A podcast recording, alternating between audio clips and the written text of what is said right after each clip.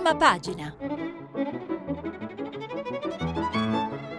Questa settimana i giornali sono letti e commentati da Jacopo Zanchini, vice direttore del settimanale internazionale. Per intervenire telefonate al numero verde 800 050 333, sms e whatsapp anche vocali al numero 335 5634 296. Buongiorno, buongiorno alle ascoltatrici e agli ascoltatori di prima pagina.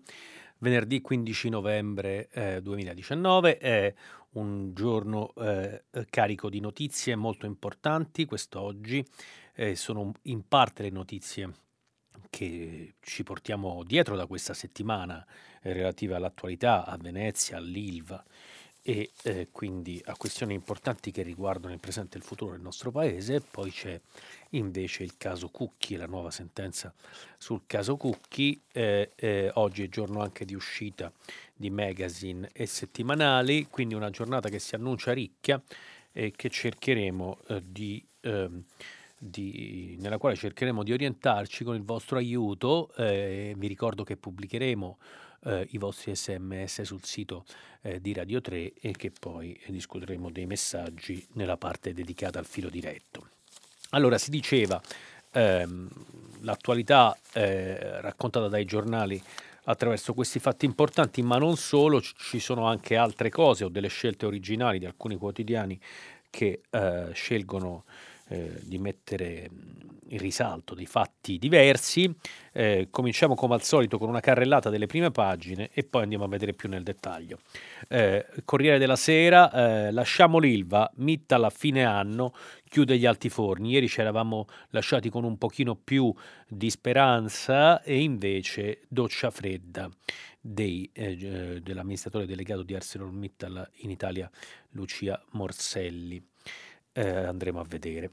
Il giallo svelato del Mose, la foto è su Venezia sommersa, la libreria Acqua Alta di Venezia è completamente sommersa dalla marea di questi giorni. Il giallo svelato del Mose di Francesco Battistini e Gian Antonio Stella e eh, quindi poi altri approfondimenti sempre su Venezia. Cucchi fu un omicidio, 12 anni a due carabinieri, la sorella ora è in pace, il baciamano del carabiniere, l'articolo di Giovanni Bianconi che andremo a leggere e infine, eh, altro tema che rimbalza sulle prime pagine, truffa all'Unione Europea, fondi illeciti, arrestata Lara Comi, ex eurodeputata di Forza Italia, è accusata di vari reati. Eh, la, Repubblica, la Repubblica sceglie un'apertura eh, un po' più insolita. Bologna che resiste. Oltre 10.000 persone in Piazza Maggiore sfidano il capoleghista che fatica a riempire il Paladozza avviso al governo, se vinciamo anche in Emilia-Romagna, qualcuno a Roma dovrà prenderne atto. Quindi Salvini, eh, comizio a Bologna, invece eh, in, eh, appunto pala, in, un palazzo dello sport a Paladozza, e invece ehm, Piazza Maggiore, eh, che non riesce a riempire, invece Piazza Maggiore piena di eh, persone che lo contestano. La Repubblica fa l'apertura su questo, la faccia nera del leader per la festa non rovinata. Al centro una foto di Stefano Cucchi, eh, una foto eh, per una volta diciamo molto sorridente e, e come dire quasi eh, riappacificato. Finalmente Stefano può riposare in pace, forse questo, questo titolo virgolettato è anche il senso della scelta dell'immagine, 12 anni ai due carabinieri per l'omicidio alla sorella il baciamano di un maresciallo. Gli articoli di Carlo Bonini e Luigi Manconi, eh, di spalla invece Venezia. Venezia come Notre Dame, il mondo deve aiutarla di Natalia Aspesi, nominata la commissaria per far ripartire il Mose, stanziati 20, i primi 20 milioni di euro.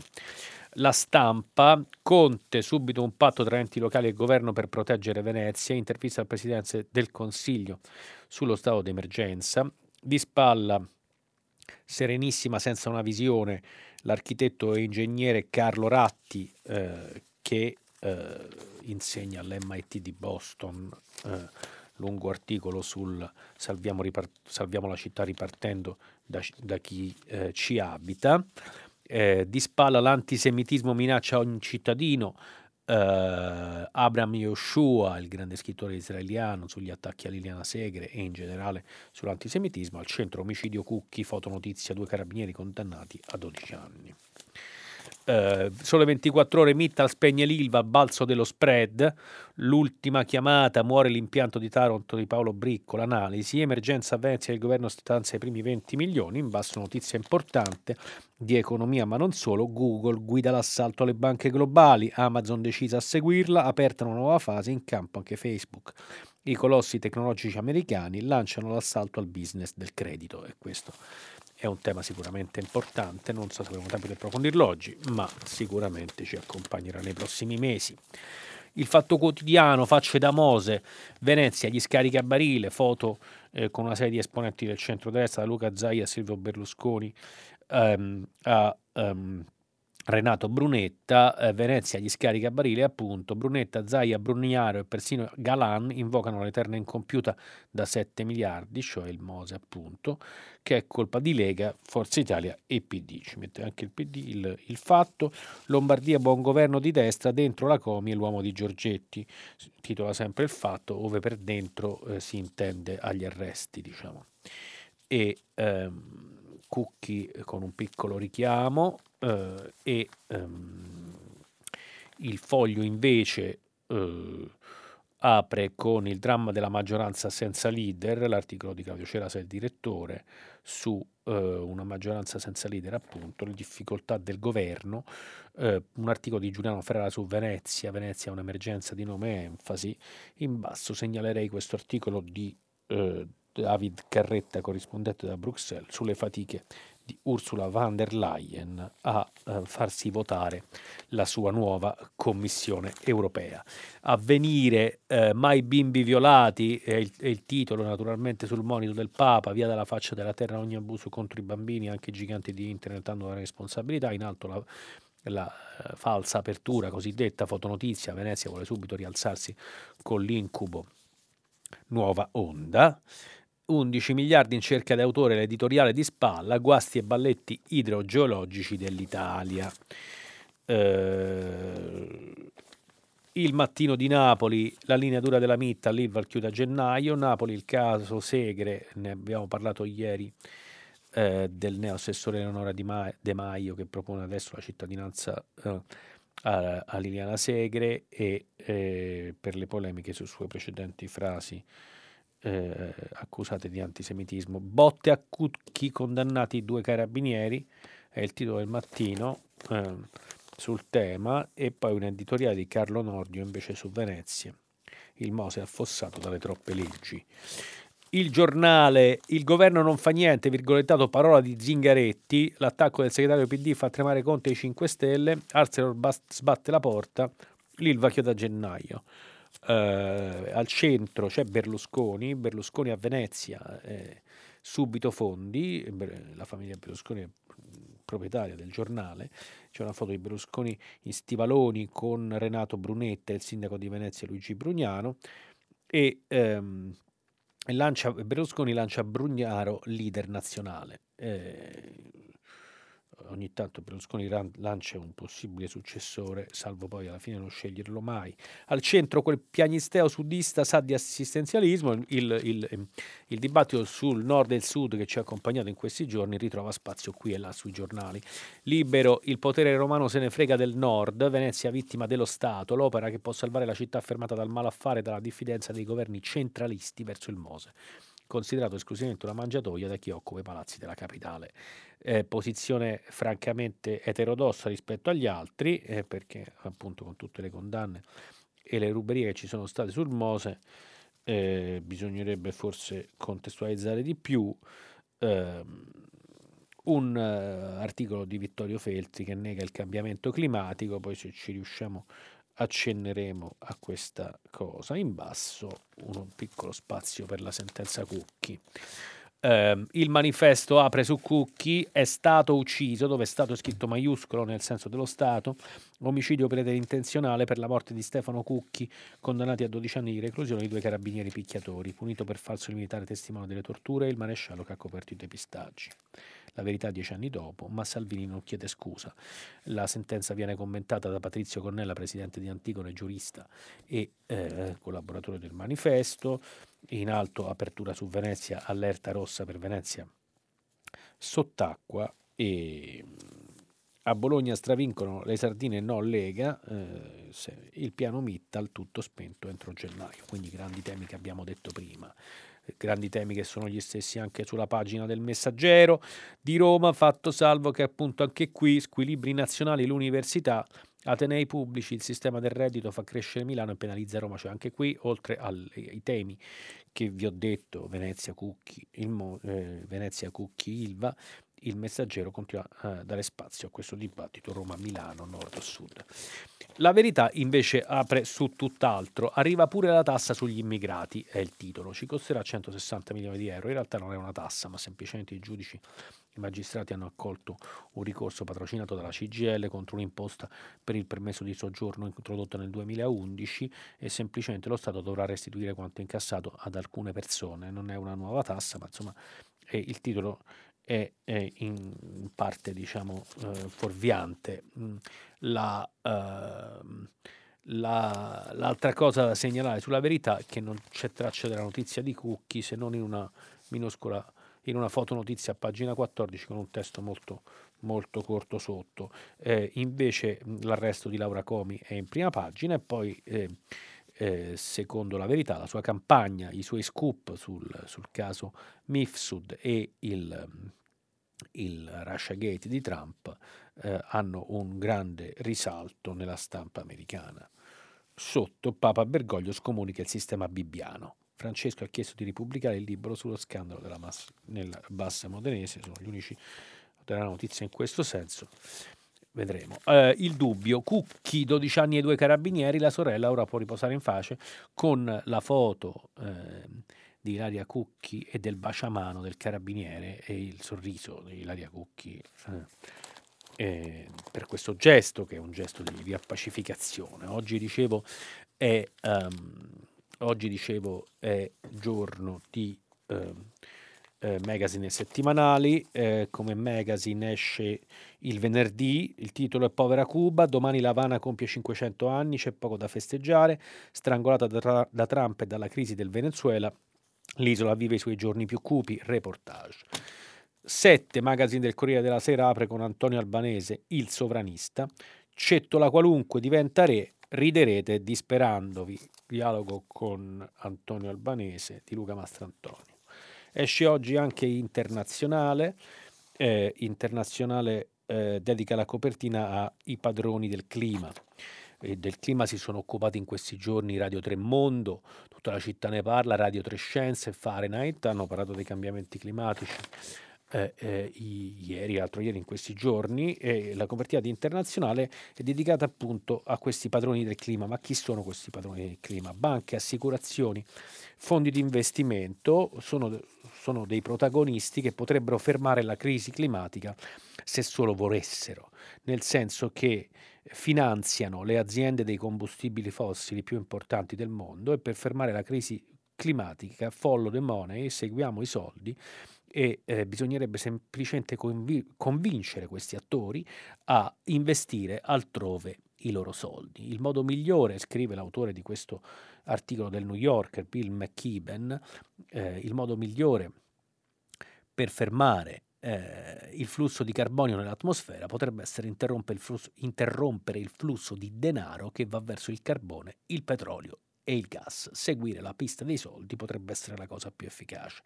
L'articolo ovviamente è lungo, ma cioè, vi ho accennato a questa cosa. Bill McKibben è un eh, giornalista, ambientalista e saggista eh, statunitense. Nella, nella un'interessante tabella mh, nell'articolo le aziende di combustibili fossili che hanno emesso più gas serra dal 96 dal 65 al 2017 addirittura e se le scorrete vedrete appunto le più grandi soprattutto le più grandi compagnie eh, di, oh, di, petrolio e di gas sia pubbliche che private di tutto il mondo a partire dai, dai sauditi e, e, tutti i giganti sono, sono coinvolti.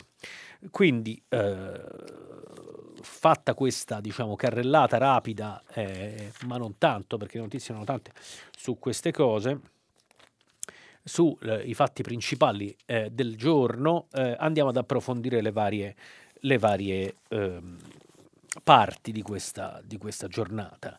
Eh, innanzitutto comincerei dal caso Cucchi, l'articolo di Giovanni Bianconi sulla prima pagina del Corriere della Sera e che segue a pagina 10 e 11. Allora, Bianconi eh, che segue la, la, il caso Cucchi da molti anni, perché come sapete è, una, eh, è un caso che si trascina da un decennio. Allora, eh, respons- Cucchi, 12 anni e due carabinieri, il baciamano del militare in aula.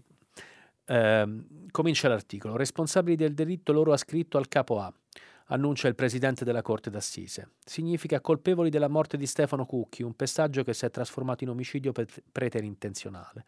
Per questo i carabinieri Raffaele D'Alessandro e Alessio Di Bernardo sono condannati a 12 anni di carcere.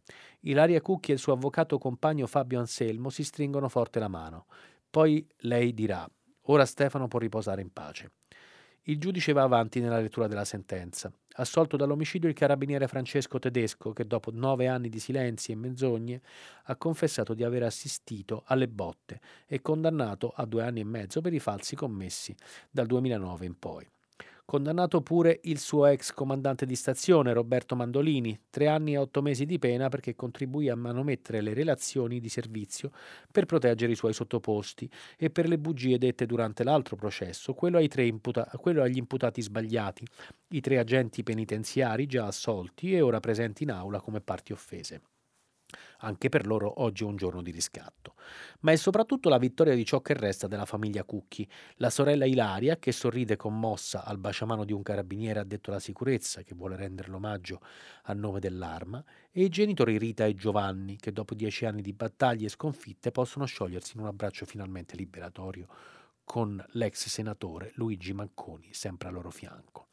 Al termine di due anni di udienze e otto ore di Camera di Consiglio, arriva il verdetto di primo grado contro gli imputati giusti, autori dell'arresto e responsabili delle percosse inflitte al 31enne, sorpreso a spacciare marijuana, fermato la sera del 15 ottobre 2009. Da lì cominciò il suo calvario, picchiato in caserma, così ha stabilito la sentenza, portato l'indomani in tribunale, trasferito nel carcere Re di Regina Celi, due volte al pronto soccorso e infine ricoverato all'ospedale Pertini, dove è morto una settimana più tardi senza che i familiari riuscissero a sapere nulla delle sue condizioni. Cominciarono le indagini e i processi contro agenti di custodia e medici, ieri assolti o prescritti nel terzo giudizio d'appello, ma soltanto nel 2015 la nuova inchiesta della Procura di Roma ha imboccato la strada giusta, grazie ai due carabinieri, Riccardo Casamassima e Maria Rosati, che si presentarono ai Cucchi per raccontare ciò che avevano sentito dire in caserma dopo la morte di Stefano, e alle dichiarazioni del detenuto Luigi Lainà, al quale Cucchi, a Regina Celi, rivelò mi hanno picchiato due carabinieri in borghese che mi hanno arrestato, si sono divertiti mentre uno in divisa gli diceva di smettere. Gli accertamenti del pubblico ministero Giovanni Musarò, che con l'accordo del procuratore Giuseppe Pignatone ha messo in campo tecniche investigative antimafia affidate alla sezione criminalità organizzata della squadra mobile di Roma, ha portato alla luce l'identità degli imputati condannati, nascosta a suo tempo nei verbali d'arresto, ma confermata dalle intercettazioni, compresa quella in cui l'ex moglie di uno dei due gli rinfacciava al telefono. L'hai raccontato tu di quando vi eravate divertiti a picchiare quel drogato di merda. L'impianto dell'accusa è stato accolto pressoché integralmente dalla Corte. Rispetto alle richieste le pene sono inferiori perché i giudici hanno concesso agli imputati in divisa le attenuanti che il PM aveva proposto di negare, considerati dieci anni di omertà. Ma le difese, che continuano a reclamare l'innocenza dei condannati, hanno già annunciato appello. Le nuove indagini negli archivi dell'arma affidate al nucleo investigativo dei Carabinieri di Roma hanno smascherato le false, condiz- le false relazioni scusate, sulle condizioni di Cucchi, manomesse con l'avallo degli ufficiali oggi imputati nel processo sui depistaggi che comincerà a dicembre, per evitare all'epoca che l'inchiesta sulla morte di Cucchi prendesse di mira chi l'aveva arrestato e tenuto in custodia. Ancora nel 2015 altri appartenenti all'arma tentarono di ostacolare l'inchiesta e nonostante ciò sono ugualmente venuti alla luce il registro della caserma in cui avvenne il pestaggio con il nome di Cucchi cancellato col bianchetto, più altri elementi che hanno portato alla sentenza di ieri. vicende che hanno spinto il comandante generale dell'Arma, Giovanni Nistri, a esprimere alla famiglia Cucchi dolore e vicinanza, ribaditi ieri dopo le condanne di alcuni carabinieri, virgolettato, venuti in meno al loro dovere, con ciò disattendendo i valori fondanti dell'istituzione.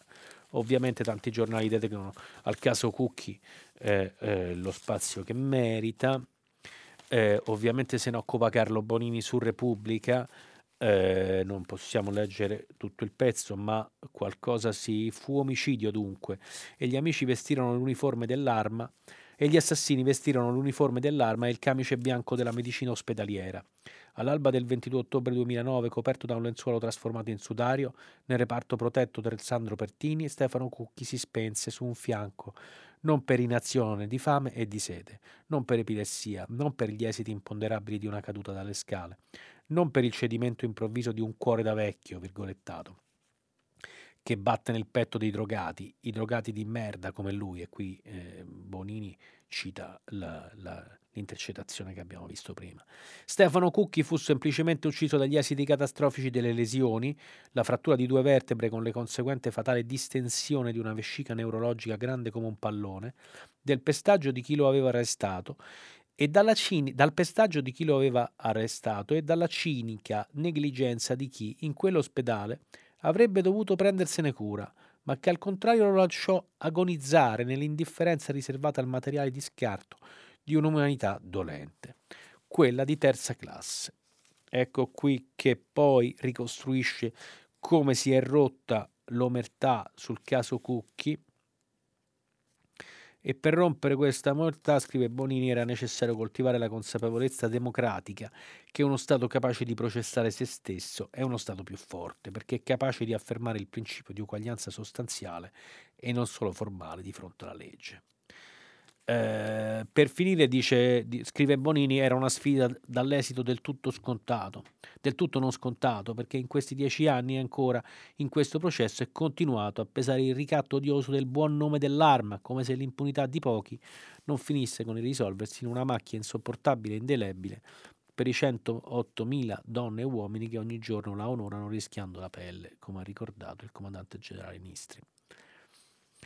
Ebbene, non andrà dimenticato, scrive Bonini, chi di quel ricatto si è fatto cassa di risonanza, ingrassandolo, per ragioni che evidentemente nulla avevano a che spartire con la verità, con il buon nome dell'arma, con la giustizia. Parliamo della peggiore politica, quella che nel tempo ha assunto le sembianze e gli argomenti, si fa per dire, di Carlo Giovanardi, Maurizio Gasparri, Matteo Salvini, dell'ex sindacalista di polizia e quindi deputato Filippo Saltamartini, solo per citarne alcuni più rumorosi dovrebbero avere la decenza di chiedere scusa, ma non lo faranno esattamente per le stesse ragioni per cui hanno ballato sul cadavere di Stefano Cucchi. Ecco, questo durissimo Bonini, eh, c'è anche l'articolo di Luigi Manconi che non abbiamo tempo eh, di leggere, più, ma insomma ricostruisce la sua conoscenza con Stefano con la, con la sorella de, con Ilaria Cucchi e la sua vicinanza alla famiglia sin dall'inizio e comandato il processo. E, e come si è arrivati a, uh, all'esito di questo processo, solo anche lui per aggiungere rapidamente che um, L'ordinamento democratico trova il suo fondamento giuridico e morale in un patto che prevede lo scambio tra l'ubbidienza alla legge prestata dai cittadini e la promessa dello Stato di tutelare la loro incolumità dai nemici interni ed esterni. Se lo Stato non onora la sua promessa e addirittura attenta esso stesso all'integrità fisica e psichica dei cittadini, tanto più di quelli affidati alla sua custodia diretta nelle carceri e nelle caserme, è come se lo Stato di diritto crollasse. Questo perché viene a esaurimento proprio quella legittimazione basata sulla volontà e capacità di proteggere il cittadino. Ecco, questo passaggio di Macconi mi sembrava importante per chiudere la pagina relativa a questa sentenza eh, importante sul caso di Stefano Cucchi, che come abbiamo visto però non finisce perché poi ci sono, ci sono, poi, eh, ci saranno poi degli appelli, eccetera, eccetera, però diciamo la verità processuale che è stata accertata e non dovrebbe essere scalfita insomma, da, da, dalle, dalle, successive decisioni. Venezia, eh, Venezia il Mose, eh, quelli che tagliavano il nastro, Tommaso Rodano sul fatto ricostruisce, eh, ricostruisce le facce da Mose sul luogo del disastro. E lo Stato che fa? Berlusconi, Brunetta, Zai e persino Galan invocano l'opera e cercano altrove i colpevoli dopo anni di disastri al governo. E qui si ripercorre la fotografia del 2003 eh, scattata a Venezia dopo la posa simbolica della prima pietra del Mose. I soggetti stringono tra le mani un pezzo di nastro tricolore che è appena stato tagliato. Sulla sinistra in cappotto scuro c'è Altero Matteoli, ministro dell'ambiente ex Movimento Sociale. Alla sua destra c'è un sorridente Giancarlo Galan, presidente della regione Veneto di Forza Italia. Al centro l'uomo con le forbici in mano, il presidente del Consiglio Silvio Berlusconi. Alla sua destra c'è il leghista Luca Zaia, si distingue per il fazzoletto verde appuntato sulla giacca nera. All'epoca era presidente della provincia di Treviso, due anni dopo sarebbe diventato vice di Galan in regione e nel 2010 avrebbe preso il suo posto. Sulla destra, con un vistoso foulard rosso gonfiato dal vento, c'è Renato Brunetta, veneziano, ai tempi eurodeputato di Forza Italia. Il futuro gli avrebbe regalato vari incarichi, tra cui quello di ministro. È una foto a suo modo incredibile, scrive il fatto, come tutte quelle che precedono un disastro. I cinque politici sorridenti e ben vestiti inauguravano quello che sarebbe diventato un monumentale altare all'incapacità e alla corruzione della politica italiana. Eppure ancora oggi hanno la faccia invecchiata in modo più o meno inclemente per correre a Venezia a parlare di Mose cercando altrove i colpevoli della catastrofe. Tranne il povero Matteoli, morto in un incidente stradale nel 2017, pochi mesi dopo la condanna per corruzione, in questi giorni hanno parlato tutti. Persino Giancarlo Galan, il personaggio simbolo dell'inchiesta sulle tangenti del Mose, per la quale ha conosciuto il carcere di opera e poi patteggiato una pena di due anni e dieci mesi e la restituzione di 2,5 milioni di euro. Ieri Galan è tornato metaforicamente sul luogo del suo delitto, senza arretrare di un millimetro ha dichiarato il Mose funzionerà, sarà la più grande opera idraulica della storia dell'umanità dopo il canale di Panama, ai microfoni di Radio Caffè. Di chi è dunque la colpa, quindi? Doveva essere pronti nel 2012, andate a verificare, è in ritardo? Chiedete a Roma. La regione non c'entra niente. Ecco, qui direi che ci sono capolavori di scarica barile.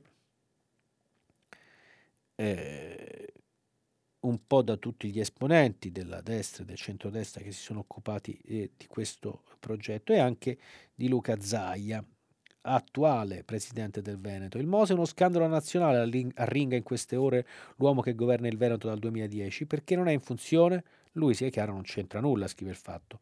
Non è un'opera della regione, ma un cantiere dello Stato. Eppure uno dei primissimi atti di Zaia da presidente fu una visita trionfale con stampa al seguito, proprio a quel cantiere dello Stato. Questa non sarà un'opera incompiuta, giurava, e firmava con il pennarello uno dei container, sempre dello Stato, sia chiaro, per rendere omaggio agli operai. Grazie, ora con sprezzo del ridicolo, attacca l'attuale ministro delle infrastrutture, la democratica Paola De Micheli. Abbiamo un'opera da 5 miliardi di euro che resta bloccata sott'acqua arringa il leghista. Risposta, ma Zaia in questi anni stava sulla Luna?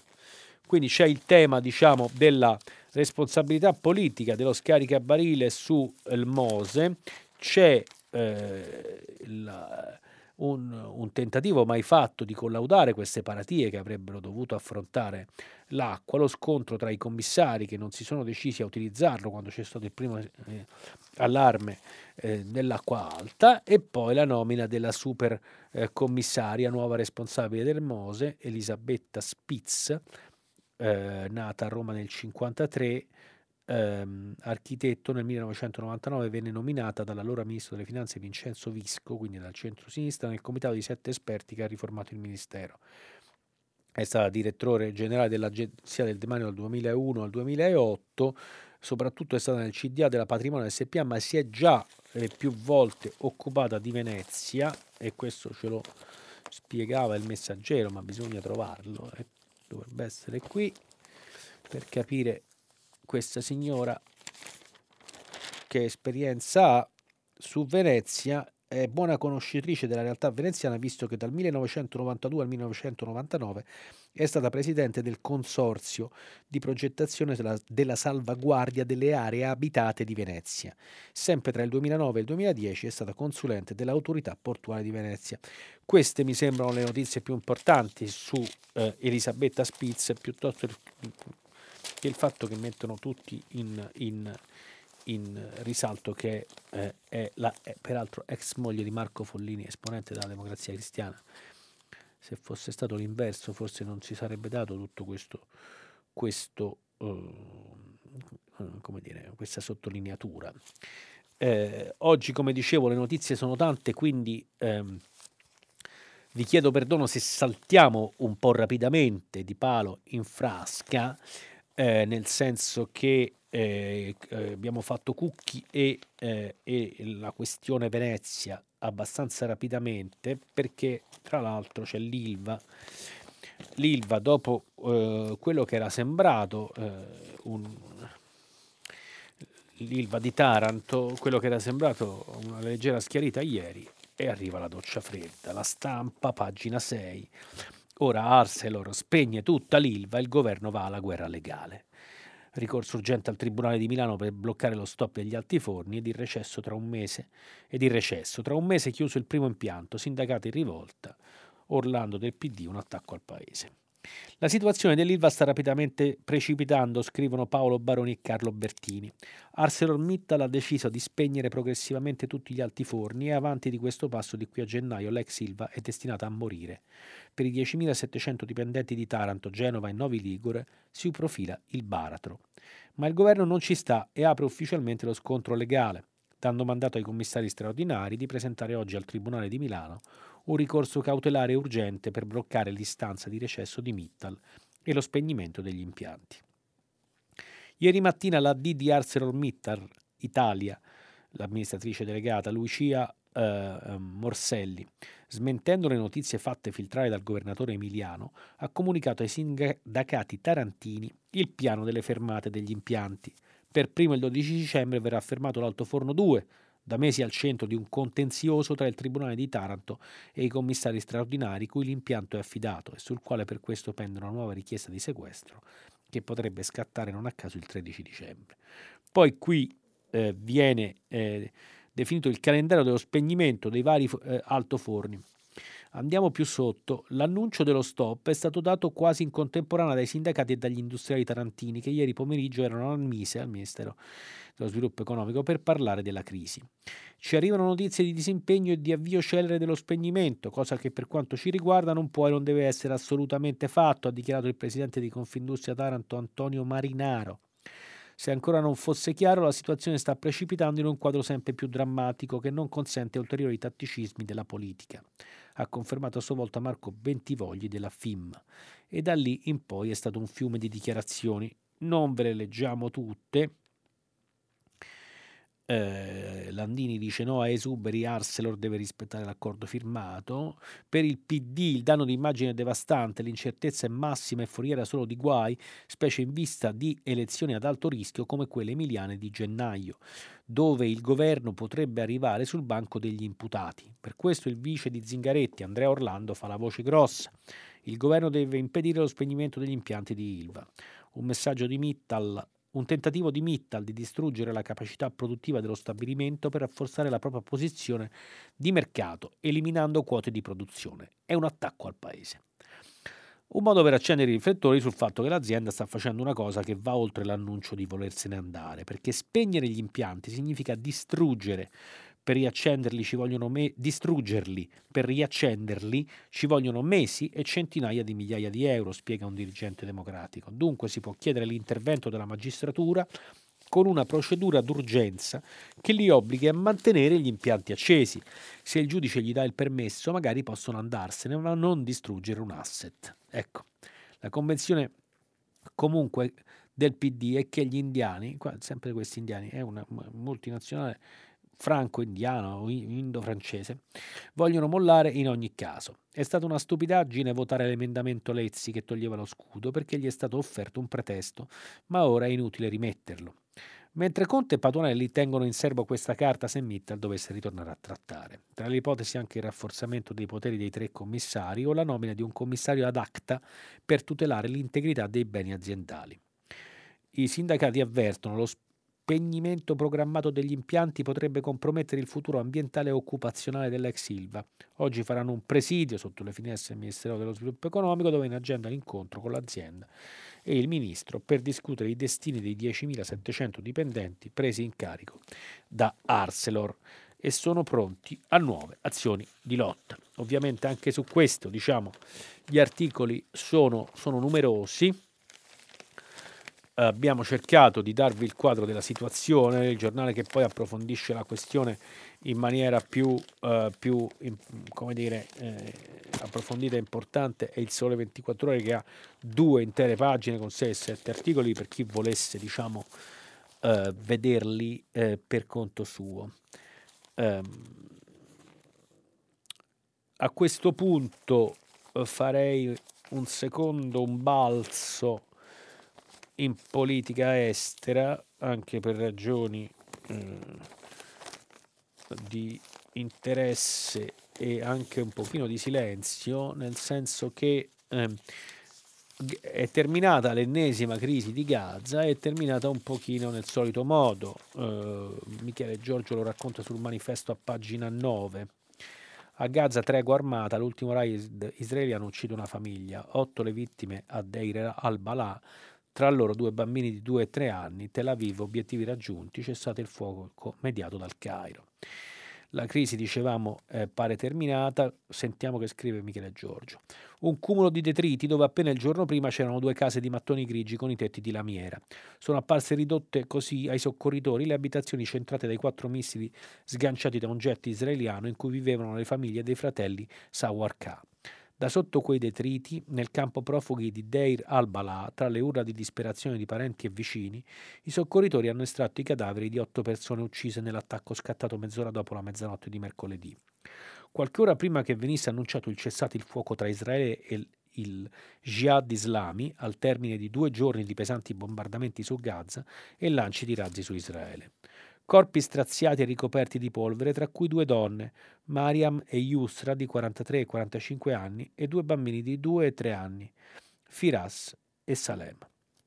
Qui poi ci sono le testimonianze dei, eh, delle persone che abitano eh, nel luogo. Eh, eh Israele si giustifica dicendo che il capofamiglia Rasmi Sawarkah, eh, anch'egli rimasto usci- ucciso, era un ufficiale della Jihad islamica responsabile dei lanci di razzi nella zona centrale della striscia di Gaza, ma chiaramente Rami Abdu, presidente dell'Euro-Mediterranean Human Rights Monitor, dice anche se Israele spiega l'attacco sostenendo che ha colpito un membro del Jihad islami, questa non è e non può essere mai una giustificazione per due, colpire due case con decine di civili, compresi donne e bambini. Per il premio israeliano invece tutto è andato secondo i piani.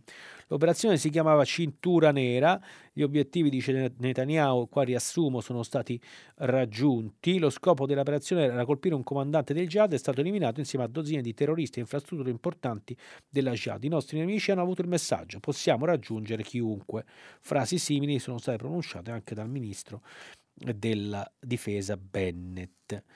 Eh, Stati Uniti ed Europa, scrive Michele Giorgio, eh, difendono il diritto di Israele a difendersi dalla minaccia terroristica, nessuno quasi ha considerato che a innescare l'escalation è stata l'uccisione di Abu al-Atta e di sua moglie. E mentre facevano il giro del mondo le immagini dei civili israeliani, una cinquantina sono rimasti feriti secondo i comunicati ufficiali, che correvano verso i rifugi sotto la minaccia dei razzi lanciati da Gaza, i media occidentali, i giornali come le televisioni hanno dedicato un'attenzione decisamente più limitata ai 34 palestinesi uccisi. Il Centro per i diritti umani di Gaza afferma che 14 degli uccisi erano civili, tra i quali 3 donne e 8 ragazzi e bambini, e dei 109 feriti, alcuni molto gravi, 46 non erano combattenti. Il cessate il fuoco scattato ieri alle 4.30 italiane con la mediazione egiziana rappresenta un indubbio successo per Israele, malgrado le dichiarazioni del Jihad su presunte concessioni fatte dal governo Netanyahu, come la sospensione degli omicidi mirati di palestinesi, da Tel Aviv non arrivano conferme. Ma non è detto che la tregua duri a lungo, e poi Michele Giorgio spiega perché anche all'interno dei gruppi palestinesi questa tregua non è stata presa con, eh, diciamo, non c'è stata l'unanimità sulle modalità con cui è stata eh, firmata. Ehm, per quanto riguarda, eh, ci sono, ci sono altre, altre, questioni, non abbiamo molto tempo, ma eh, sicuramente il caso Comi, e cioè eh, l'arresto eh, della ex eurodeputata, mi oriento qui tra i giornali della ex deputata di Forza Italia, prima del PDL, è eh, un caso che si ritrova su tutti i giornali, a pagina 16 del Messaggero, rapidamente vediamo di che si tratta perché se ne occupano tutti. Eh, era considerata una giovanissima astra nascente della destra berlusconiana e, e eh, e scrive il messaggero per la firma di Claudia Guasco. Uh, all'aria da Biancaneve un curriculum politico fulminante, portavoce di Forza Italia a 19 anni, coordinatrice dei giovani del partito a 21, europarlamentare per due mandati e vice capogruppo del PPE. Da ieri mattina Laura Comi, 36 anni, agli arresti domiciliari con l'accusa di corruzione, finanziamento illecito e truffa al bilancio dell'Unione Europea. Colpo di coda finale della maxi indagine sulle tangenti in Lombardia che lo scorso 7 maggio ha portato a 43 misure cautelari. Stesso provvedimento per l'imprenditore leghista proprietario dei supermercati Tigros, Paolo Rigoni, per una tangente da 50.000 euro, mentre finisce in carcere Giuseppe Zingale, ex direttore generale dell'Agenzia per il Lavoro AFOL. Dopo gli arresti della scorsa primavera, il, il castello è crollato. Nino Caglianiello, ex coordinatore varesino di Forza Italia, definito il burattinaio del sistema corruttivo, ha iniziato a collaborare con generosità davanti ai magistrati e anche le persone a lui vicine hanno parlato e fatto i nomi. E così si è stretto il cerchio su Laura Comi, su cui pendono cinque capi di imputazione. Corruzione eh, per una consulenza eh, di una stretta collaboratrice che si potrebbe che si suppone sia falsa. Poi ci sono due presunte truffe ai danni del Parlamento europeo, con la retrocessione in contanti di parte dello stipendio di un suo addetto stampa. Poi, insomma, eh, diciamo che le questioni sono, i capi di imputazione sono, sono vari, eh, poi c'è la falsa fatturazione, una sfilza di reati, continua eh, l'articolo andando verso la conclusione, che contestati a una millennial fanno riflettere. Scrive il GIP Raffaella Mascarino. Nonostante la giovane età, Lara Comi ha mostrato nei fatti una non comune esperienza nel fare ricorso ai diversi collaudati schemi criminosi volti a fornire una parvenza legale al pagamento di tangenti, alla sottrazione fraudolenta di risorse pubbliche e all'incameramento di, di finanziamenti illeciti. Come si legge nell'ordinanza, emerge la peculiare abilità che l'indagata Comi ha mostrato di aver acquisito nello sfruttare al meglio la sua rete di conoscenze al fine di trarre dal ruolo pubblico di cui era investita per espressione della volontà popolare il massimo vantaggio in termini economici e di ampliamento della propria sfera di visibilità. Naturalmente i difensori di Comi eh, negano gli addebiti e anche l'interessata per ora è indagata, quindi diciamo diamo atto di questa cosa fu eh, un appunto eh, fu, fu, fu, protagonista anche di un, di un eh, qualche anno fa di un, di un eh, censura di Veronica Lario contro le, le, le, giovani, le candidate veline candidate dal partito di Berlusconi. Eh, eh, ecco che ecco che adesso invece è protagonista di altre cose. Eh, chiedo scusa per, per, per tutta la, la, la, velocità nella lettura, volevo affrontare argomenti eh, più, eh, più, argomenti possibile. Eh, incredibilmente già finito il tempo, sono già le 8, la rassegna stampa, quindi eh, finisce qui, se possiamo recupereremo qualche argomento durante il filo diretto. Dopo una breve pausa pubblicitaria ci vediamo appunto per il filo diretto con voi ascoltatori, a più tardi. Jacopo Zanchini, vice direttore del settimanale internazionale, ha terminato la lettura dei giornali di oggi. Per intervenire chiamate il numero verde 800 050 333. Sms WhatsApp anche vocali al numero 335 5634 296. Si apre adesso il filo diretto di prima pagina. Per intervenire e porre domande a Jacopo Zanchini, vice direttore del settimanale internazionale, chiamate il numero verde 800 050 333. Sms e WhatsApp anche vocali al numero 335 5634 296. La trasmissione si può ascoltare, riascoltare e scaricare in podcast sul sito di Radio 3 e sull'applicazione Rai Play Radio. Buongiorno, buongiorno di nuovo a tutte e a tutti. Comincia il filo diretto con gli ascoltatori. Eh, prima di iniziare con le telefonate, i messaggi Vi ricordo che stiamo pubblicando sul sito di Radio 3 i vostri sms e whatsapp. Eh, comincerei subito con una telefonata. Pronto?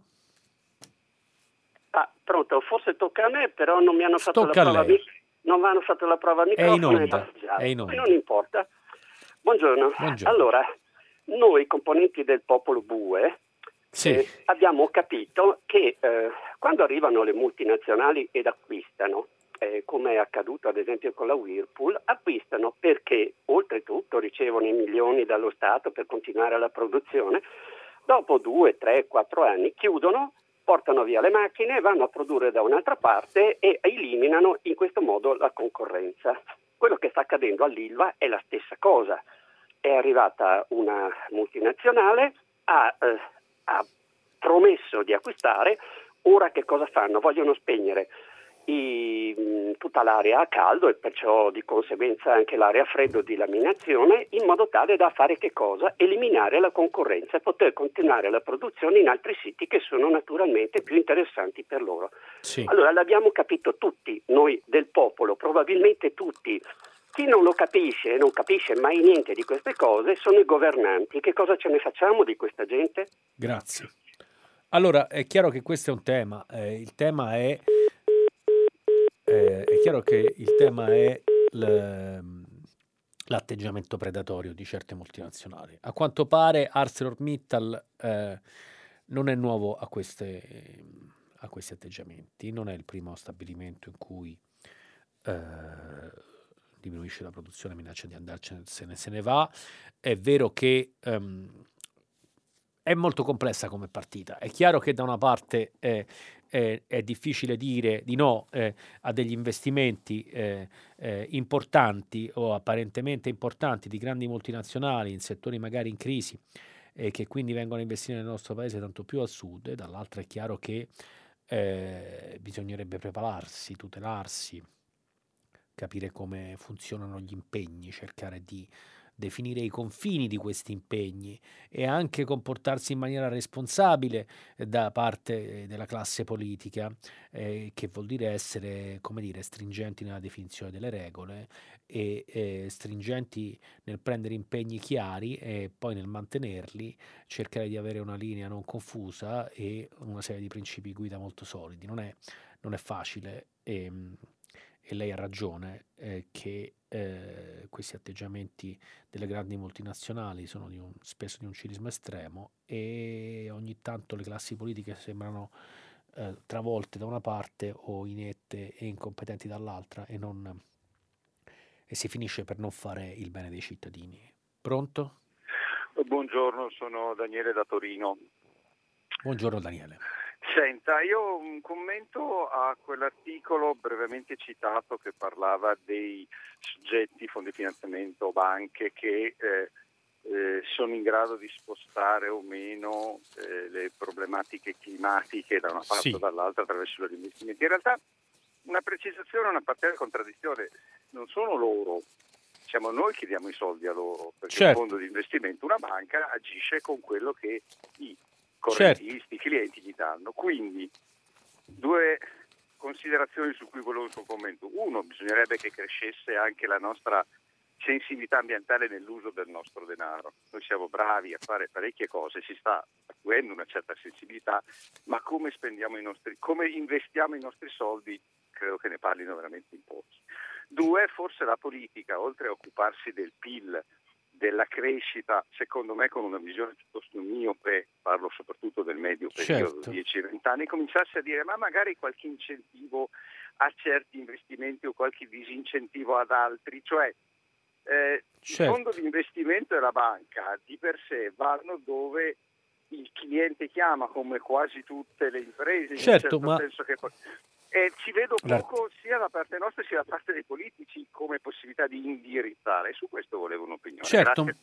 la ringrazio molto. L'articolo che è l'articolo eh, di copertina del settimanale internazionale per il quale io lavoro e che eh, è tradotto dal New Yorker, che è appunto scritto da Bill McKibben, che è un ambientalista e scrittore statunitense, che ha pubblicato eh, Terra, come farcela su un pianeta più ostile, anche in italiano, e ha fondato una ONG che si chiama 350.org, racconta proprio questo, quello che dice lei, cioè non solo che ci sono questi protagonisti, eh, eh, questi grandi protagonisti finanziari del mondo, eh, banche, assicurazioni, fondi di investimento che investono in combustibili fossili, basterebbe che questi facessero un, un passo indietro perché tutti gli altri seguirebbero. E, eh, ma racconta proprio anche la sfida dell'ONG, ONG che stanno sfidando le banche e le assicurazioni, per esempio negli Stati Uniti, eh, che eh, mettono al centro questo tema. Immaginate, scrive McKibben, se invece questo scontro finanziario diventasse il fulcro della battaglia per la giustizia ambientale in futuro.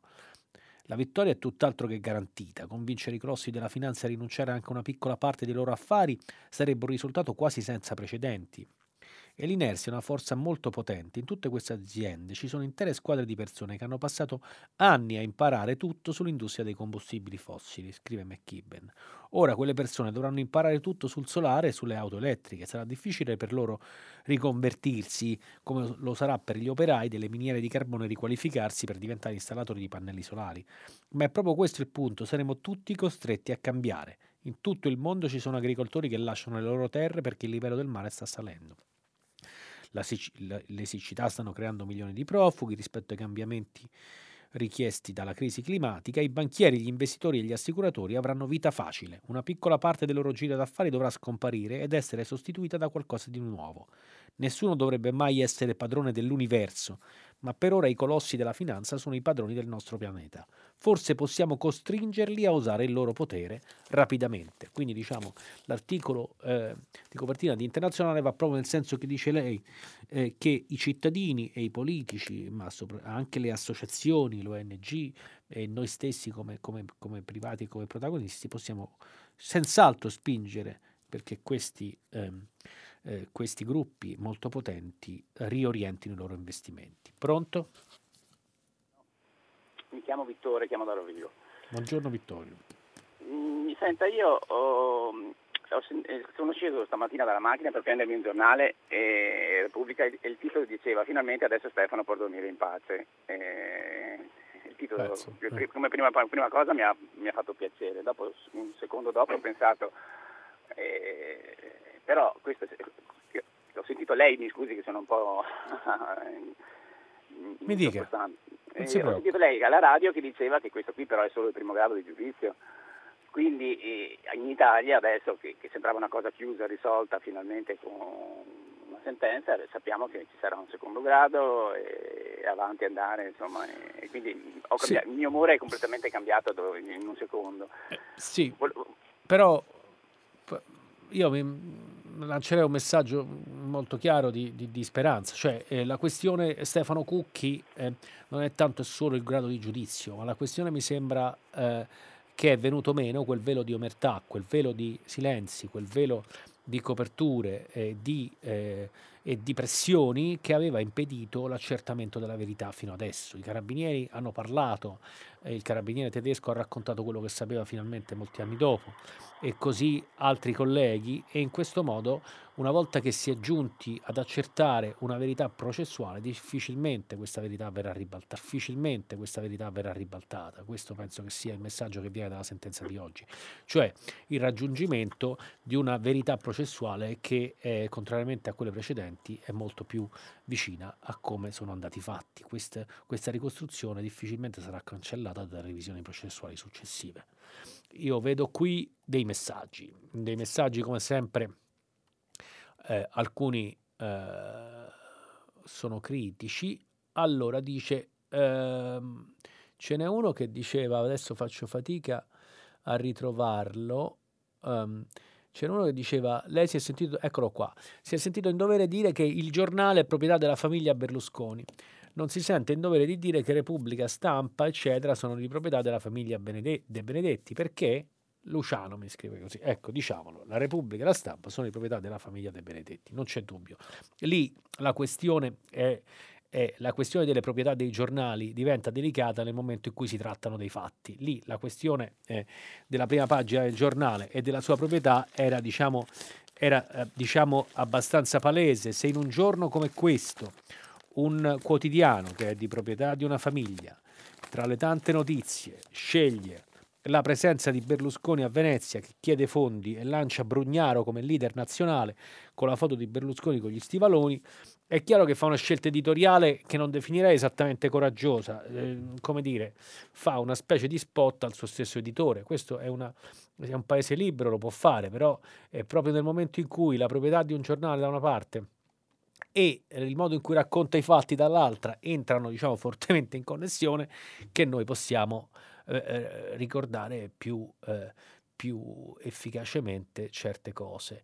Eh, anche qui sa dire poco se si lancia solo contro la destra e i giornali che tendono da quella parte. Viva il pluralismo a parole. Ma io no, non, non, mi lancio, mi sembra. È possibile che io abbia un tono diverso quando leggo eh, certi eh, titoli o certi modi di presentare le notizie.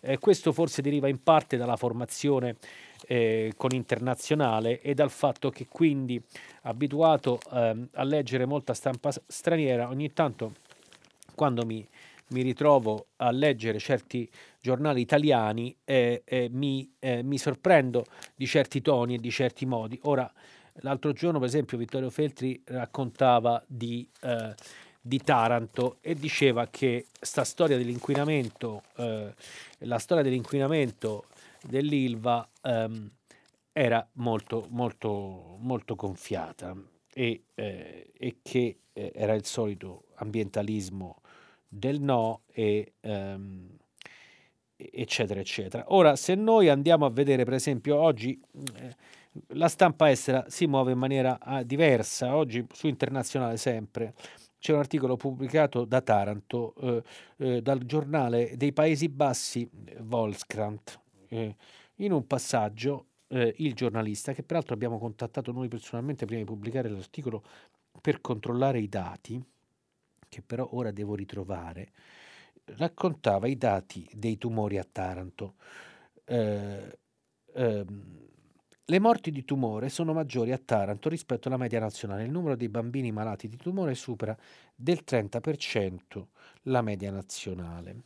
E più, più in là c'era un altro, un altro dato che era sconvolgente sull'impatto dei tumori al polmone e l'impatto dei tumori infantili ed erano dati. No? Allora noi dobbiamo confrontarci quando parliamo di informazione con eh, i dati e le realtà, perché le opinioni senza, senza i fatti sono, sono, restano quello, quello che sono. E così oggi di nuovo Vittorio Fetti torna a dire che c'è un catastrofismo imperante, che il surriscaldamento del pianeta è una boiata pazzesca, nel senso che i mutamenti climatici sono sempre avvenuti in modo altalenante, provocando talvolta disastri, mai però esiziali almeno finora. Eppure un grado in più o in meno di temperatura non ha, non ha sostanzialmente influito sulla esistenza degli umani. Ora, è chiaro che le opinioni sono opinioni e sono tutte rispettabili e in democrazia si difende il diritto di tutti ad esprimerle, però ci sono dei modi e dei toni di dare le notizie e di contestualizzarle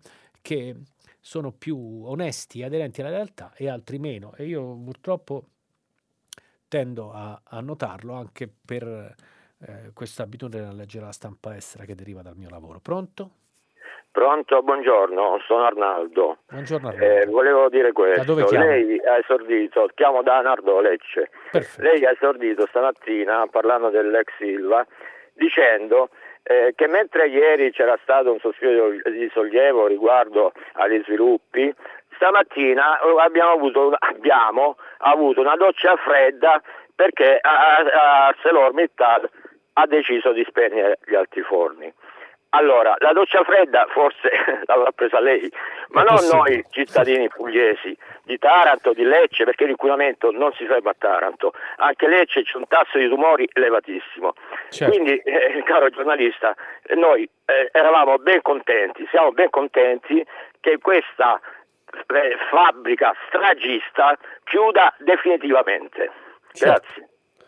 Mi sembra una, una, una uh, testimonianza importante. Io eh, intendo dire la questione eh, del, dell'inquinamento e dell'incidenza delle malattie l'ho evocata proprio poco fa. Guardi, ho raccontato di questa, di questo articolo di Volkskrant che è pubblicato internazionale, ora non riesco a ritrovare il dato che era nell'articolo, eh, ma, eh, ma, è proprio questo. Eh, e questo tema è però eh, un tema che è stato in qualche modo eh, contrapposto a quello della, dell'esistenza della fabbrica, dell'occupazione e della bonifica, perché poi c'è anche il tema della bonifica, di quanto possa poi essere efficace la bonifica, di quanto effettivamente si possa ripulire il terreno.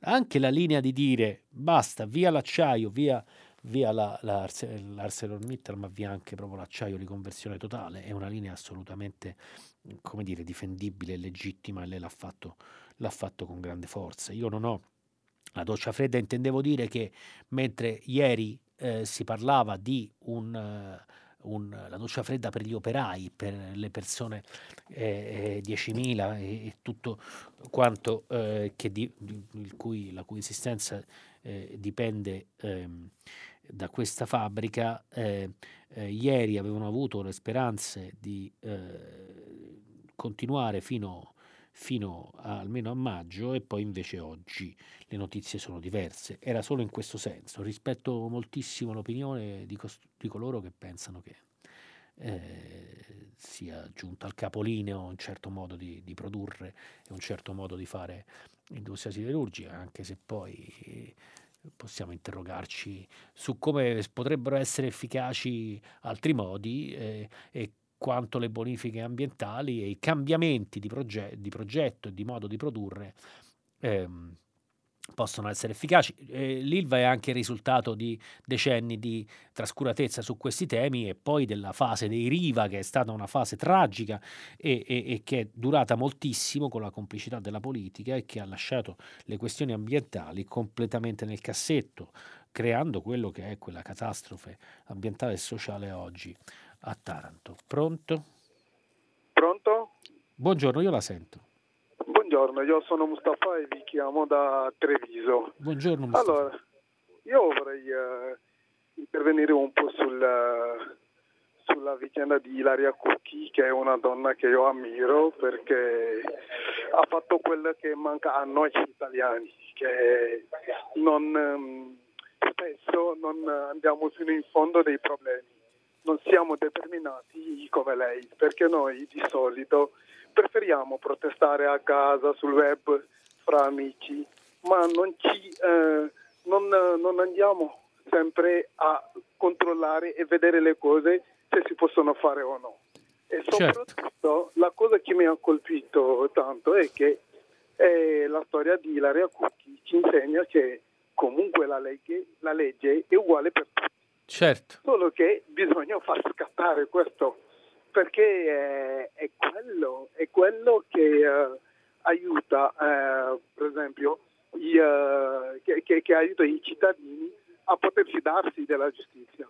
Però se, spesso noi non vogliamo neanche fare i ricorsi. Certo. Io, eh, lo dico soprattutto per i miei amici stranieri che a volte pensano che ci sia un complotto contro gli immigrati, ma non c'è un complotto, a volte siamo noi che non facciamo i ricorsi siamo noi che non andiamo a eh, approfondire i problemi. Certo, questo è molto questo giusto, è, una, è, una, è una, uno stimolo molto importante Mustafa, eh, secondo eh, me. Infatti, è soprattutto è una cosa che io eh, lo dico eh, perché lo vedo che i, di, noi italiani sì. di solito non, eh, non non, non, non, non, andiamo a approfondire le cose. Certo, perché, sì, sì. Perché è, Va importante, è importante è che lo sappiano. Sono è d'accordo. Brava veramente a Ilaria. Sì, sono d'accordo. Grazie Mustafa. Fare... Grazie, noi penso che noi eh, è una cosa molto importante che lei ha detto e, e, e anche ricordare la, la, la, caparbietà, la forza e il, la forza disperata ma determinata di questi anni di battaglie di Ilaria Cucchi da sola, eh, cioè non da sola, ma diciamo sostenuta, aiutata dagli, da tante persone, tra cui appunto Luigi Manconi, i radicali, persone anche di altri orientamenti, eccetera, eccetera. E questa è, è stata una, una, una, forza che alla fine è una, la forza per ottenere giustizia che è, stata, che è stata premiata. E lei mette il punto su una cosa molto importante, cioè il fatto che noi cittadini dobbiamo essere consapevoli eh, dei nostri diritti e dobbiamo saperci battere per, per, affermarli anche nelle sedi opportune, che le sedi esistono e che non bisogna rinunciare e questa è una cosa molto importante. Qui c'è un messaggio, eh, ci può ricordare gli altri casi simili a Cucchi eh, e se hanno avuto giustizia Federico Aldrovandi eccetera da parte di Nora eh, e infatti li ricorda Luigi Manconi.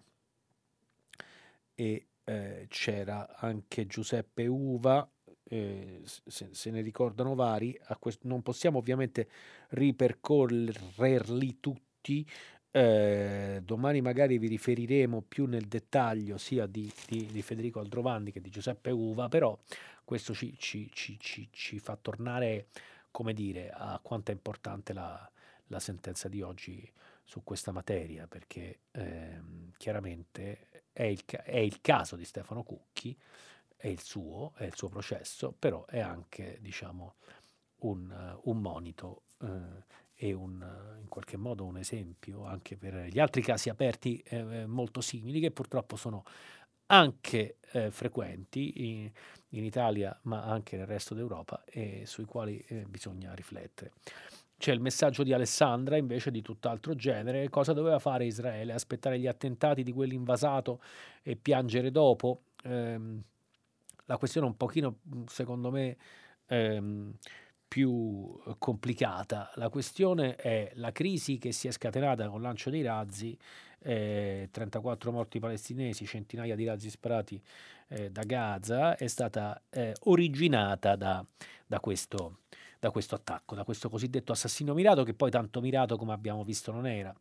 E, ehm, la questione era, valeva la pena eh, di eh, colpire questo personaggio, che era un capo militare della Jihad islamica, eh, in questo momento per causare questa crisi e poi fermare la tregua giusto per mandare, uccidere 34 persone, per mandare un messaggio a un'organizzazione sul fatto che non deve lanciare i razzi contro Israele, non c'è anche una strumentalizzazione politica, non c'è anche il fatto che in questo momento il premier Netanyahu eh, ha perso le elezioni, si sta cercando di formare un governo e che mh, questo, eh, questo, questo serrarsi intorno alla difesa nazionale lo aiuta in questo frangente politico. E soprattutto ricordava Gideon Levy che è un commentatore israeliano molto molto eh, radicale su queste cose, diceva Israele è più sicuro forse dopo questa ultima crisi, è più sicuro rispetto a Gaza di quanto non fosse nei giorni precedenti. Io non credo, penso che sia un, stata una, un, una provocazione quasi deliberata da uccidere questa persona e penso che sia sbagliato, penso che la situazione di Gaza sia globalmente drammatica e che bombardare una, una striscia di territorio abitata da più di un, credo sia un milione e mezzo di persone con l'aviazione e i droni eh, sia comunque una, una politica che porta solo all'escalation e a nuova violenza. Pronto? Pronto? Buongiorno. Tocca a me, sono Luisa. Buongiorno Luisa. Da Torino. Io eh, mi riferisco a un libro di Gervasoni, sì. Viaggio nel cuore nero della città. Sì. Lui ha fatto un reportage sulle curve eh, negli stadi eh, di Brescia, eh, Verona, poi cita eh, la, Lazio e Roma, ma e anche altre curve. E ha eh, rilevato un sottile filo tra i, il neofascismo e, le cur- e la delinquenza. Sì. Lui ha, ha, um, ha scusi, eh, ha, visto che eh, tutti questi gruppi, eh, diciamo così, ultra, sì. sono, oltre a essere fascisti, sì. sono anche delinquenti. Sì. Infatti cita il caso di Roma, dell'ultra di Roma ucciso, quello di, della Juve, idem, sì. e, e, dice che questi ultra sono anche serbatoi di, vo- di portatori di voti alle destre estreme sì. e, e, sappiamo a chi ci riferiamo. Ecco, oh, volevo, certo. mi, mi, è parso perché l'ho sentito proprio lui in diretta presentare il suo libro. Ho capito, grazie. Dunque la questione è articolata, è, è una questione che ci si si va delineando, mi pare, a partire addirittura dagli anni 80-90 con delle punte eh, di avanguardia, diciamo, per esempio tra i tifosi della Lazio e la, la, presa di controllo della curva nord della Lazio da parte del gruppo degli irriducibili, la distruzione dei gruppi avversari e, e, e da lì l'emergere di un tifo organizzato eh, di estrema destra che eh, in qualche modo condiziona anche la società e, e ne, ne, ricatta, diciamo, ne, ne condiziona i dirigenti. Queste sono delle parabole che abbiamo visto poi avvenire anche nella curva della Roma e piano piano eh, nelle curve più importanti d'Italia. Appunto abbiamo visto addirittura nel caso della Juventus l'inquinamento da parte della criminalità organizzata, mi pare fosse l'andrangheta, non vado a memoria quindi potrei sbagliarmi.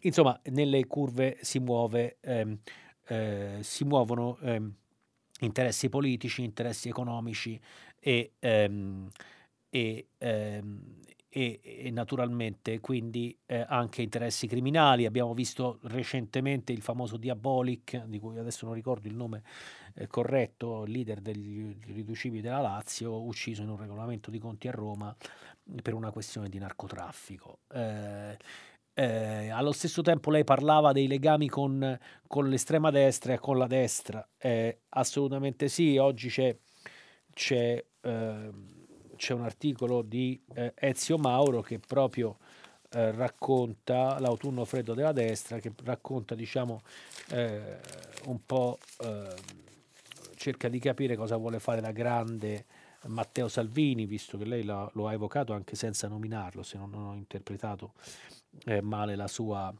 la sua telefonata, eh, e proprio del fatto che da una parte vuole continuare a flirtare con Casa Pound o a eh, avere questa, questo piglio eh, da eh, capo e che agisce in maniere autoritarie con la ruspa appunto dall'altra parte secondo Ezio Mauro sta cercando di trasformarsi ehm, e di eh, come dire istituzionalizzarsi di più avere una proiezione internazionale senza ambiguità, una relazione con l'Europa non più ideologica e iconoclastica, in una parola eh, eh, trovare un pensiero credibile, ma che questo, ma che questo percorso, eh, questo salto, come lo chiama Ezio Mauro, che Salvini deve compiere se vuole interpretare un moderno pensiero di testa democratica, ancora non ci siamo, ma secondo lui è un salto indispensabile.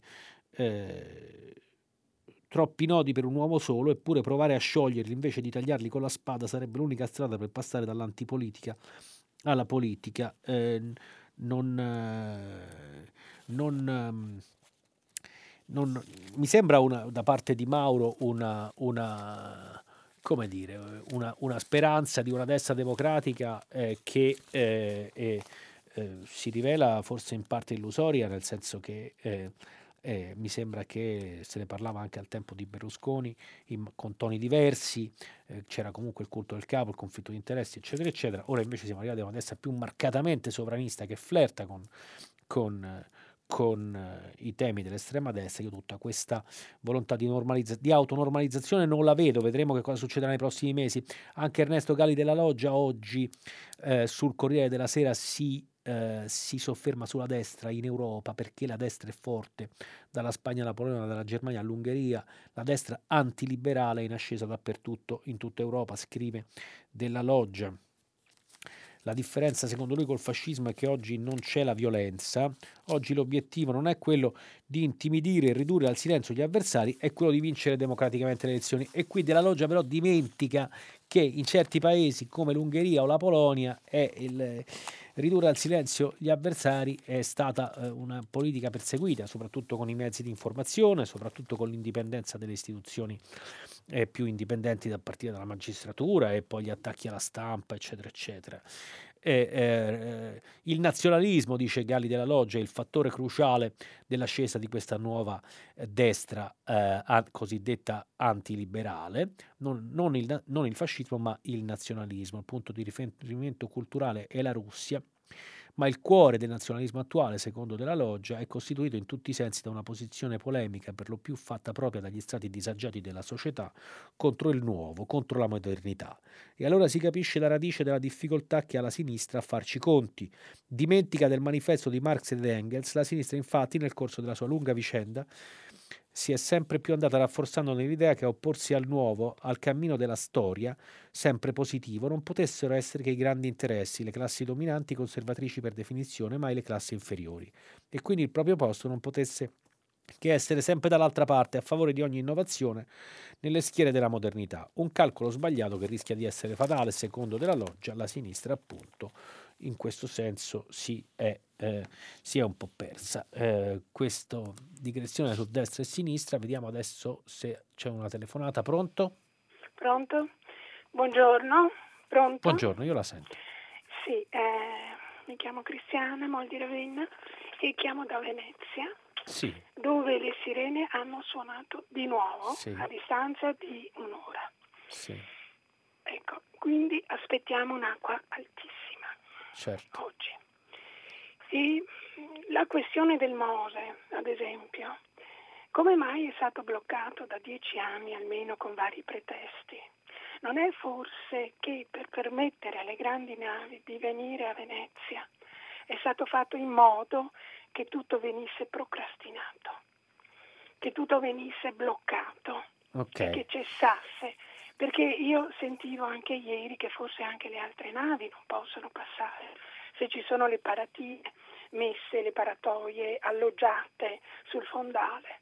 Però allora mi domando, anche quando è stato progettato, è stato progettato per nulla, perché si sapeva già allora Dunque, che non guardi, si poteva... Mm, credo che la questione sia, sia mm, più, più, complessa. Le, le paratoie sono state effettivamente concepite per Ieri si, ieri si, discuteva con un altro ascoltatore che diceva potevano fare direttamente un muro. No, no, no, non solo perché non, non passa più eh, l'acqua in senso buono, cioè la natura, eh, perché avremmo eh, distrutto l'ecosistema eh, di Venezia e il legame eh, con il mare e sarebbe diventata una laguna morta, ma eh, le paratie servivano appunto, erano concepite appunto per far passare anche il traffico eh, sono paratie mobili e, e per far, continuare a far passare anche il traffico delle navi. Non ho letto, non ho letto onestamente eh, riferimenti al tema delle grandi navi. Il Mose sembra essere stato più, appunto, come si è detto, un insieme di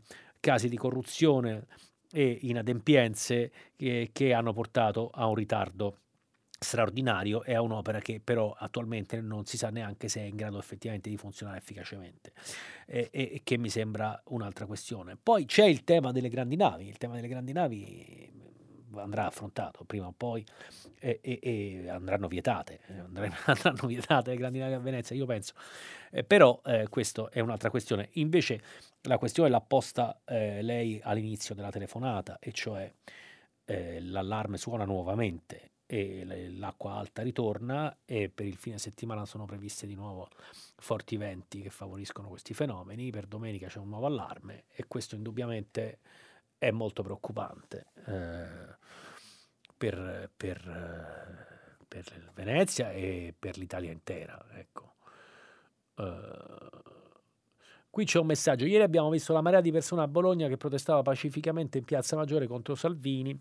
I media non ci hanno mostrato quante persone c'erano al Palazzetto dello Sport ad assistere al comizio del leader di destra. Forse erano pochine e si teneva di far fare una figura tapina al tanto propagandato Salvini, si chiede Enrico.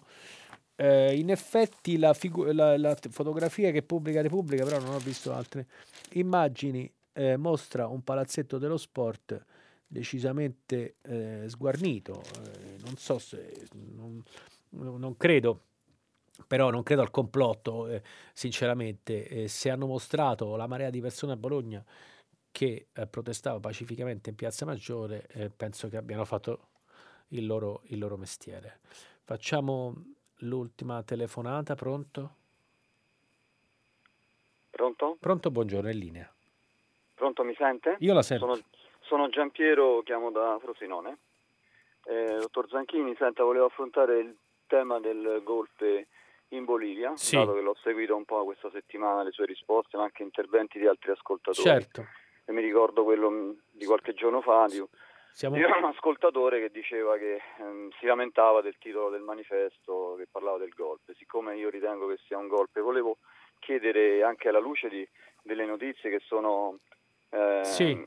uscite in questi giorni, tra cui anche la dichiarazione dell'amministrazione Trump che si complimenta, eccetera, sì. eccetera, Siamo e tutte le posizioni della destra estrema sì.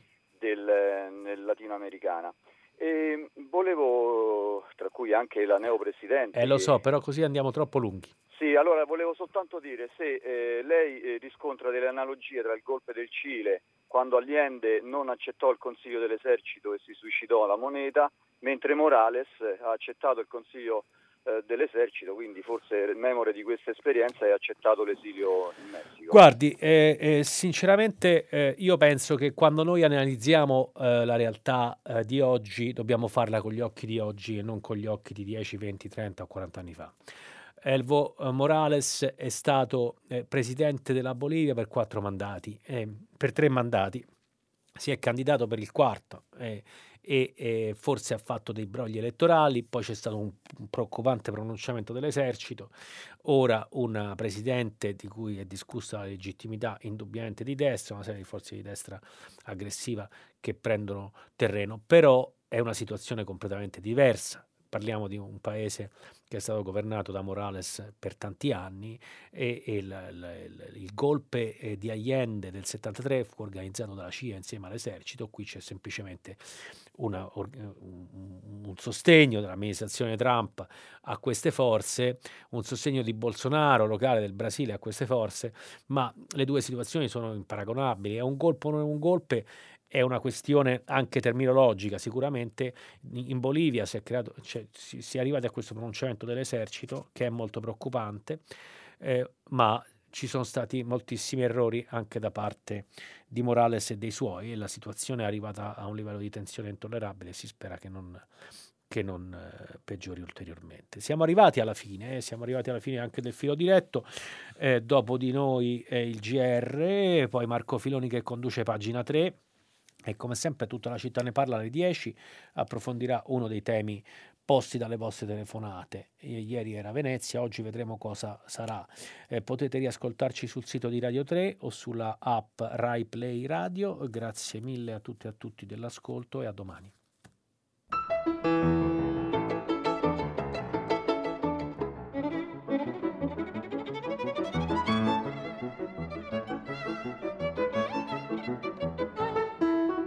Jacopo Zanchini, vice direttore del settimanale internazionale, ha letto e commentato i giornali di oggi. Prima pagina è un programma a cura di Cristiana Castellotti. In redazione Maria Chiara Beranec, Natascia Cerqueti, Manuel De Lucia, Marco Pompi.